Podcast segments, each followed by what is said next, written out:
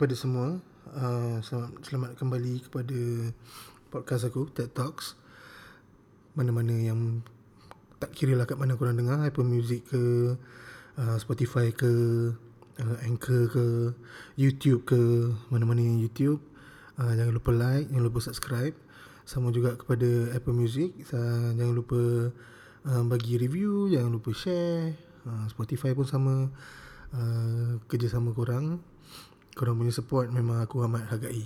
So anyway, minggu pertama bulan Januari tahun 2020 dah habis. So episod ni ialah episod pertama dalam dekad yang baru, dalam tahun 2020 ni. So aku nak mulakan tahun ni dengan prediction lah, aku punya harapan, aku punya ramalan untuk dekad yang inilah, yang sampai tahun 2029 nanti. So sekarang ni pada masa yang sama berlangsung satu expo, nama expo ni CES, Consumer Electronic Show, dekat US tak silap aku. So dalam expo ni banyak company-company tunjukkan diorang punya barang-barang teknologi lah, device untuk consumer yang akan keluar sama ada tahun ni ataupun tahun-tahun akan datang. So yang menarik tadi hari ni aku tengok Sony dah announce PlayStation 5 tu dah lama, cuma hari ni dia keluarkan logo rasmi dia.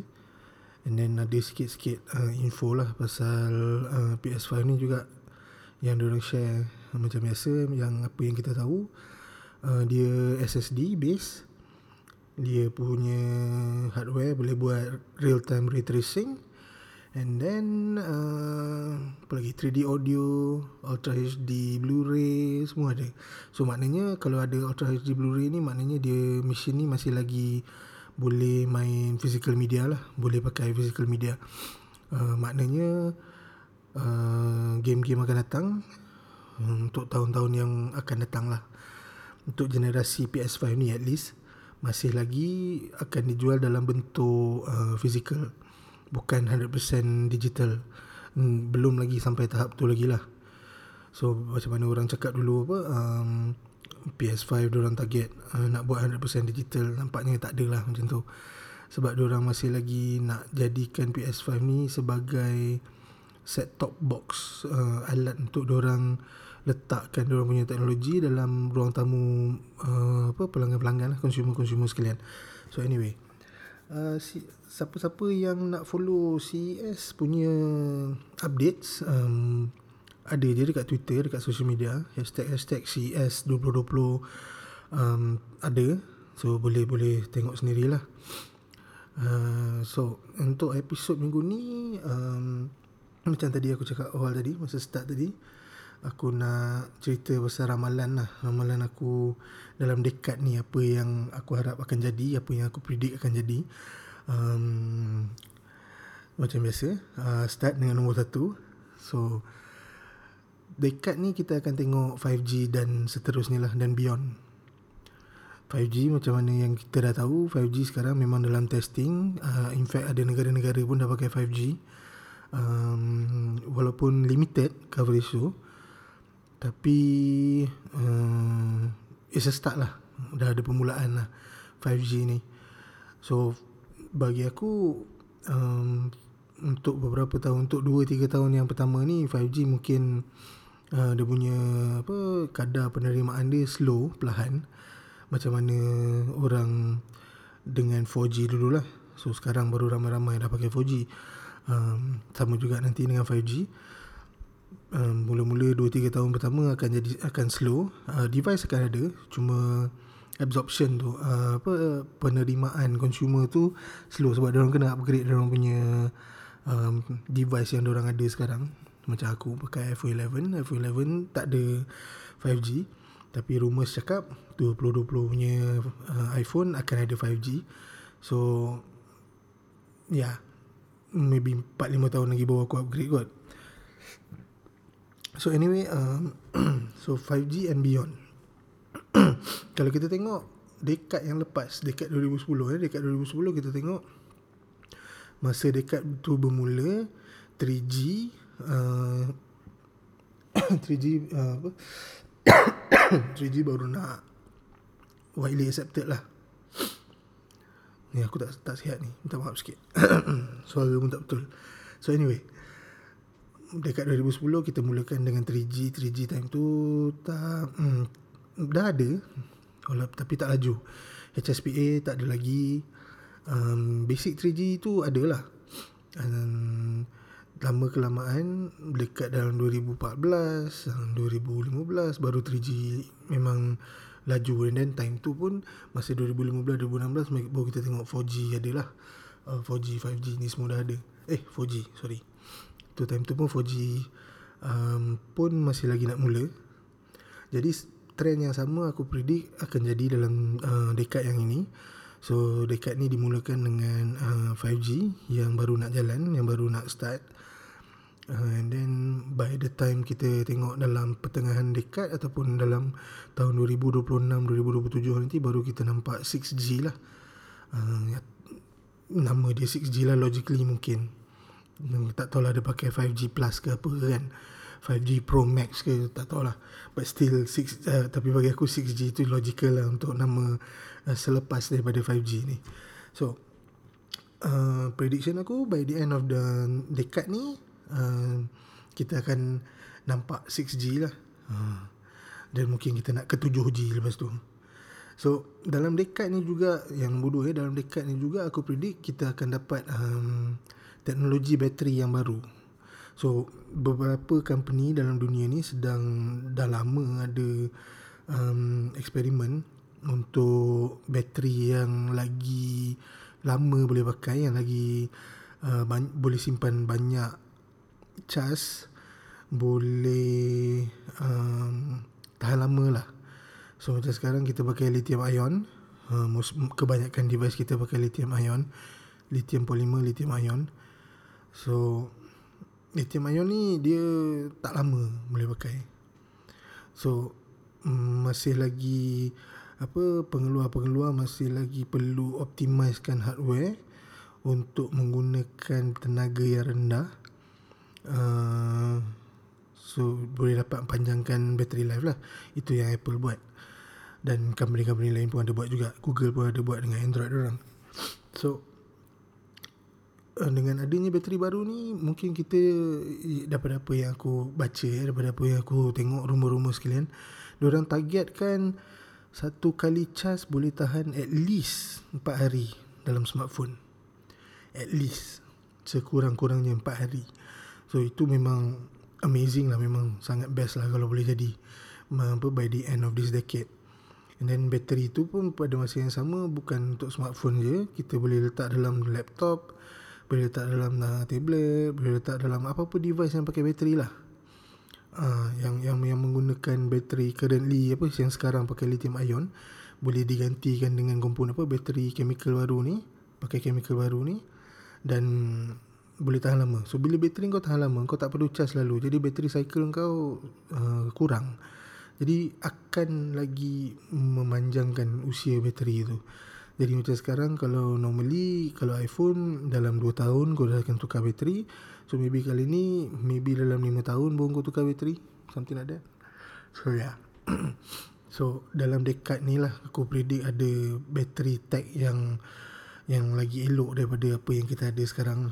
So quest untuk battery life ni never ending lah untuk kita pengguna-pengguna device ni. Dan daripada dulu kita bawa power bank, sekarang kita dah kurang pakai power bank sebab satu, kita ada device yang boleh fast charge 30 minit dah penuh, ada device yang bateri tahan lama 1 hari, ada device yang boleh tahan bateri 2 hari. So kebergantungan terhadap charging selalu tu dah tak ada, dah kurang, bukan tak ada, dah kurang. So itu nombor 2 lah. Yang nombor 3 aku predict akan jadilah, aku predict akan jadi dalam dekad ni. Kita akan by the end of this decade, jadi akhir dekad ni, kita akan nampak kesudahan perang streaming antara company-company yang buat streaming ni lah. Macam sekarang Disney tengah lawan dengan Netflix. Apple buat hal sendiri kat tepi. And then at the same time Disney ada Hulu. And then lepas ni kita boleh tengok Fox pula pun nak buat. So banyak company-company yang ni pada tahun 2020 ni akan mulakan diorang punya perkhidmatan streaming. Dan bagi aku dalam 2028, 2029 ataupun 2020 seawal 2026, aku rasa kita boleh tengok kesudahan perang ni. Dan prediction aku Netflix akan menang. Tapi dia akan pada masa, walaupun dia menang, dia punya loss sangat tinggi. Loss dari segi revenue ke apa ke, tapi at the end of the day dia akan menang, because even now bagi aku Netflix, okay, Disney memang ada banyak masa Disney Plus start, dia ada banyak konten, tapi konten-konten ni konten lama. Konten yang kita dah tengok 10 kali, konten yang mak aku dah tengok, konten yang bapak aku, even bapak aku dah tengok, dan datuk aku pun dah tengok. So konten baru dia tak banyak. Tapi Netflix dia ada head start kalau compare dengan Disney. Okay, sebab aku cerita pasal Disney Plus because diorang-diorang ni bagi aku yang giant, yang besar sangat. So Netflix dia ada head start. Dia dah start buat konten dia dah lama dah. In fact sekarang konten dia memang banyak, konten yang dari Netflix sendiri, movie lah, series lah, reality show, semua macam-macam diorang ada sekarang. Even kartun pun diorang ada untuk budak-budak. So bagi aku as for now dalam 2020 ni, apa yang aku nampak konten, kalau nak kira freshness, Netflix menang. So aku budget, aku predict trend tu akan berterusan. Disney akan try catch up sebab Disney ada banyak duit, diorang memang banyak duit. Tapi apa yang kita nampak, kau ada banyak duit pun tapi kau tak ada masa. Production sebuah cerita, production sebuah movie lama sebenarnya. Dan kita dah tengok Apple cuba buat. Memang Apple dalam tempoh setahun dia ram gila-gila babi. Dia boleh keluarkan 6 series yang ada dekat Apple TV Plus sekarang ni, 6 jenis series yang lain lah. And itu Apple, company paling kaya dalam dunia. Company paling kaya dalam dunia yang ada macam-macam talent yang diorang sign untuk buat Apple TV Plus. Disney on the other hand, yes, memang diorang ada studio sendiri, diorang ada brand yang power, diorang punya IP yang gempak-gempak. Tapi pasti macam aku cakap lah, unless kalau somebody, seseorang boleh buat slowkan masa, belahankan masa untuk bagi diorang buy them time lah untuk banyakkan konten, yeah. So Netflix sekarang dah menang in terms of head start, dan diorang dah ada banyak original content sendiri. So at the end of the day, at the end of the decade, aku bajet Netflix menang.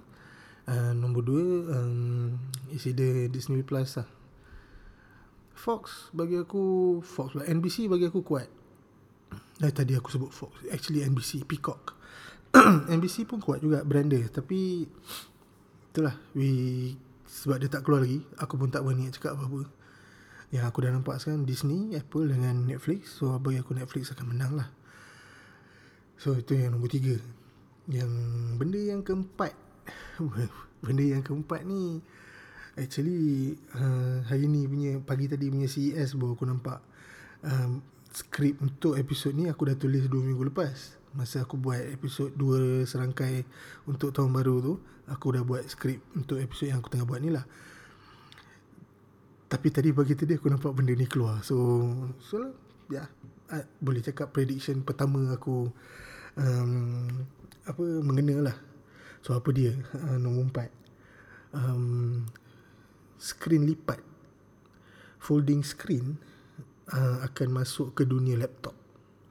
So pagi ni aku dah nampak 2 laptop dengan folding screen dilancarkan.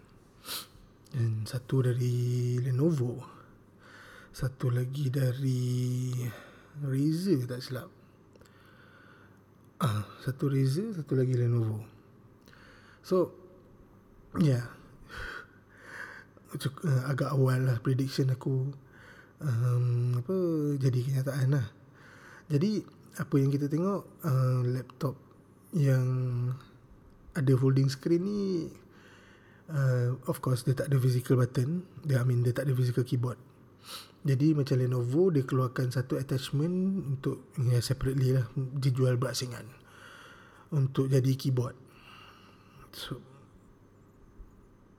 aku pun tak tahu macam mana nak predict. And nampak macam bulky, nampak macam benda macam baru lagi. So untuk aku nampak benda ni masih lagi macam prototype lah. So target dia seperti biasa, benda-benda baru macam ni, benda memang target dia ialah early adopters lah. Diorang buat eksperimen, diorang try jual, tengok orang boleh accept tak boleh accept. So ya, yeah, kita tengok. So hari ni kita 7 Januari kan, semalam 7 Januari kita nampak benda ni launch. Give it bagi dalam 4 tahun, tengok macam mana dia punya pergi. And Samsung Fold dah buka jalan kepada smartphone dengan skrin lipat, folding screen. And then kita dah dengar Samsung cakap dia akan buat Galaxy Fold 2. Dah kita tengok macam mana. Bagi aku first half of dekad ni separuh pertama dekad ni company akan cuba explore folding screen punya teknologi. So siapa yang boleh nail down folding screen ni punya form factor, punya harga, punya functionality, tahan lama, itu yang akan menang nanti. So kita nantikan lah. By the time 2025 aku rasa kita dah boleh nampak clear winner dia siapa lah. Tak kisah dalam apa-apa produk lah, laptop ke handphone ke apa ke. So itu untuk nombor 4 folding screen makes its way to the laptop. Nombor 5 prediction aku untuk consumer tech dalam dekad ni, smart punya barang-barang smart, barang-barang pintar, TV pintar, apa benda putih ais pintar akan menjadi lagi pintar. Smartphone akan jadi lagi smart. Smart TV akan jadi lagi smart. So maybe smartphone, aku tak boleh fikir macam mana smartphone boleh jadi lagi smart. Besides sebab sekarang smartphone mostly yang flagship, diorang ada some form of machine learning. Machine learning ni ialah phone tu sendiri belajar kau punya perangai. Dia macam belajar kau, dia ikut kau hari-hari, phone kau akan ada dengan kau hari-hari, apa kau buat phone kau tahu. Jadi prosesor dan AI dan algoritma akan belajar kau punya pattern dan sampai dia boleh predict. So far machine learning bagi aku Google ada kelebihan, sebab diorang punya database, diorang punya data memang tinggi lah. Apple bukan nak kata tak ada kelebihan, cuma cara Apple approach machine learning lain. Cara Apple approach machine learning ialah mesin yang dalam tangan kau sendiri, yang berada dekat badan kau sendiri akan belajar, dan apa yang dia belajar tu tak akan di-share dengan company induk. Berbeza dengan Google dia belajar, dia share dengan company induk. Dia ada satu database besar, dia combine kan pattern sampai dia boleh belajar predict manusia-manusia yang lain. Macam Apple dia more to individual, sebab diorang Apple committed dengan privacy kan. So data-data kau, segala intricacy, segala benda perangai kau disimpan dalam kau punya device je lah. Kau aja boleh access kalau kau nak access, kau aja boleh delete. Jadi sebab tu Siri bodoh lah sebenarnya. Siri tu kau tanya soalan lebih advance sikit, dia tak boleh jawab. Tapi kalau kau Google, now kan, okay Google, kau tanya soalan, dia boleh jawab, dia boleh buat conversation dengan kau. Siri tak boleh. Tak sampai tahap tu lagi lah Siri. Sebab bila kau cakap okay Google, every query kau akan dihantar ke mothership, ke kapal induk. Dan daripada kapal induk tu biasalah Bila dah berjuta-juta orang tanya soalan, dia dah tahu nak jawab macam mana. Siri pula, phone kau je. Dia belajar daripada diri kau sendiri. Jadi limited lah juga. So yeah, smarter things akan menjadi smart. TV kau akan jadi smart. Mungkin TV kau akan ada sampai satu tahap, mungkin ada kamera built-in. Kamera ni kerja sensor atau kamera ya. Kamera ni kerja dia macam kata kau tengah tengok TV, dia detect kau tengah tengok TV. And dia boleh tengok mata kau, dia boleh pandang mata kau. Dia boleh tengok sama ada kau tengok dia ataupun kau dah tidur ataupun kau pandang tempat lain. Dan dia macam boleh jimatkan tenaga. Tak kisahlah macam mungkin dia dah smart enough. Bila kau ada incoming call, kau angkat phone, dia kenal kau, dia tahu kau angkat phone, dia turunkan suara. Benda-benda macam tu. Dan bila dia tengok kau tidur, dia dimkan cahaya, dia stop programming, stop apa benda yang dia tengah buat, I mean cerita-cerita yang dia tengah tunjuk, dan maybe sleep terus as kau pergi tidur. Kau tertidur depan TV. Banyak orang tertidur depan TV. Serius. So boleh juga, smart things become smarter lah. So itu antara prediction aku at the end of the decade, yang benda mungkin akan jadi baik apa dalam cerita smart things lah. Smart TV, smart peti ais, macam-macam smart sekarang ada ni. So last sekali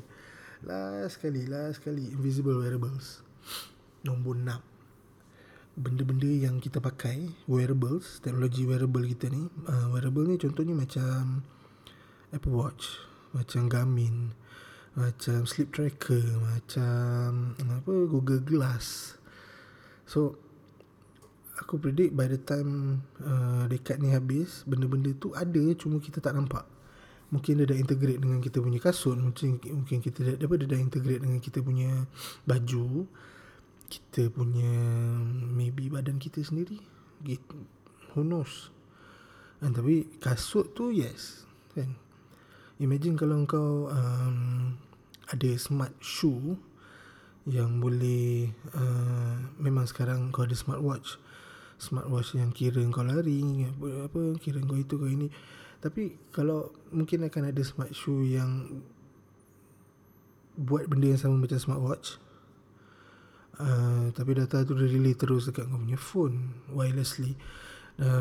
Dia relay terus dekat kau punya jam, dia relay terus sampai rumah, dia terus upload dekat kau punya laptop atau tablet. Benda-benda macam tu. Or maybe kau boleh, kalau kau nak share dengan kau punya doktor pun boleh juga. So itu contoh, salah satu contoh lah, kasut kan, smart shoe yang kau boleh pakai pergi hiking, kau boleh pakai pergi jogging, kau boleh pakai bila bersukan. And then from that dia kumpul data, macam-macam data lah, apa-apa data semua, telemetry things like that. So yeah, invisible wearables, barang-barang yang kau pakai wearables tu akan jadi invisible by the end of this decade. Kita tengoklah, kita kena tengok sendiri lah macam mana teknologi kita ni. Biasalah kalau kita baru first time keluar, memang agak mahal. Dia memang target early adopters. Tapi as time goes by, maybe at the end of the decade, bukanlah semua benda akan jadi murah, cuma benda tu akan affordable. Macam mana pun consumer tech, dia orang kena buat affordable. So itulah prediction aku, 6 prediction yang maybe akan jadi dalam dekat ni. So aku rasa itu je kot untuk episod kali ni. Aku pun tak berapa sihat ni. Maybe next week kita jumpa lagi. Next week aku akan cerita pasal perangai-perangai pelik lah, customer dekat retail shop. And perangai-perangai pelik customer dekat retail, perangai-perangai pelik customer dekat servis. Tu pun menarik juga tu. Mana-mana yang nak dengar, mana-mana yang nak tahu ke. So anyway, terima kasih kerana mendengar. Siapa-siapa yang dah dengar sampai minit ke 24 ni, jangan lupa share, jangan lupa like, jangan lupa subscribe di YouTube, jangan lupa subscribe di Apple Music, jangan lupa subscribe di follow di Spotify, share ke Facebook, ke mana-mana. Bagi siapa-siapa yang merasakan benda yang aku share ni boleh bagi manfaat kat orang lain, jangan takut nak share. Siapa-siapa ada apa-apa, jangan takut, jangan segan nak DM. cepat atau lambat aku akan balas macam biasa. Alright, so jumpa lagi next time. Bye bye. Jangan lupa backup data.